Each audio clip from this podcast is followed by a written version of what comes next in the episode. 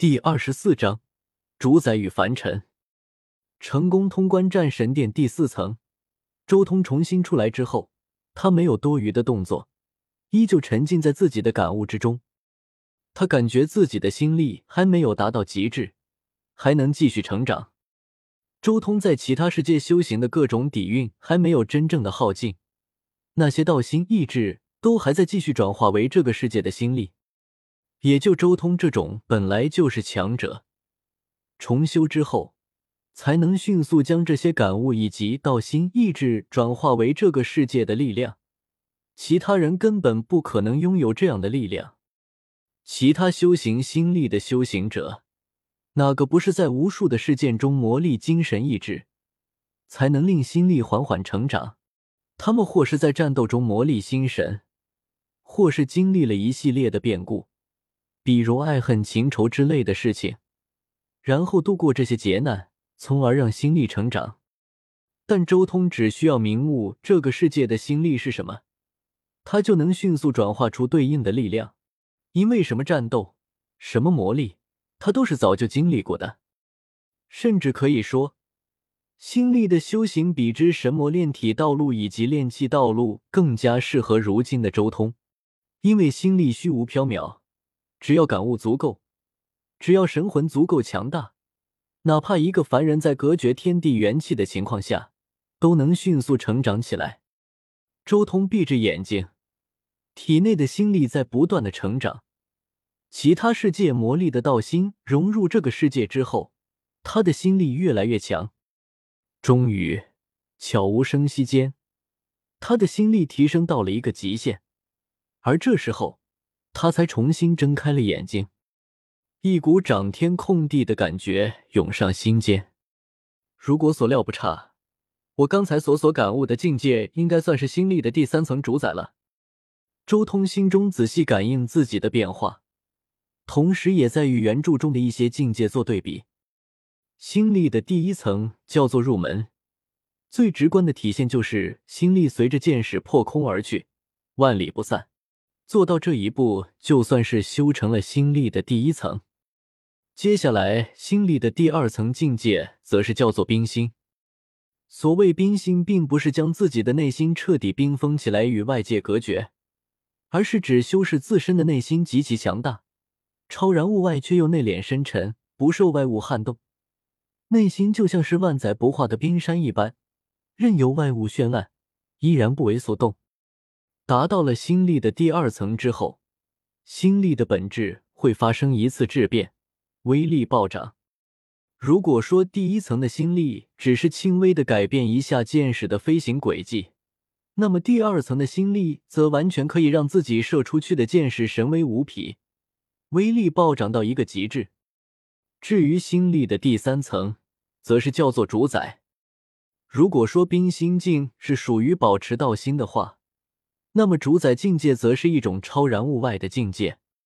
心力达到第二层冰心境，还需要时刻保持，才能让冰心常驻，不受外物干扰。但是，一点达到了主宰境，那么自己就是新的主宰，外物情感根本无法撼动内心。这种区别就如同海面上的冰山和真正的礁石一样，冰山只有在寒冷的海域才有，一旦保持不住温度。立即就要融化，但礁石呢，任由外物冲击，岿然不动。主宰境的心力确实已经很强了。周通缓缓抬手，心力笼罩在掌心，嗡隆。刹那间，他掌心之中散发出一股难言的压抑感，具有无与伦比的强大压力，简直就像是他一掌抬着一座山岳而上。心力达到了第三层主宰境界之后，心力的本质再一次发生了质变，威力暴涨。但随后，周通散去了掌心的心力，一切异象都彻底消失了。第三层的心力主宰境之后，心力和神念的区别已经非常大了，几乎是不同的东西。心力这玩意几乎就是道心的具现化。周通仔细回想心力的蜕变过程。心中渐渐浮现出一丝明悟，他已经感受到了心力这条路线与炼气炼体道路的不同。这条道路更加唯心，几乎可以说是心有多大，世界就有多大。这句话听起来很简单，但实际上却非常的困难。心力的成长不是说看看别人什么感悟就能拥有同样的感悟，它是一种唯心唯我的道路。平常的悟道可以看前人的笔记和感悟过程，自己走类似的道路，但是心力路程却截然不同。不同性格的人，哪怕经历都是一样，却没有办法感悟出相同的心力境界。共情这种东西，在心力的道路上是不存在的。主宰境的心力也算是达到了目前的极限了。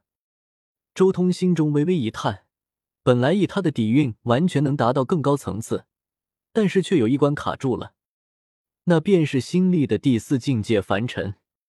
所谓凡尘，便是意识到自己的微弱，自己的渺小，然后生出一种对强大的向往。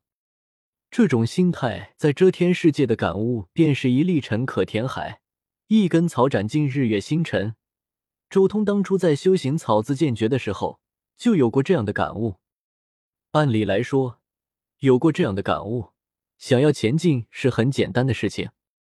但心力不一样，他要求的是在达成主宰境之后，还能有这样的感悟，那才行。幼年的时候。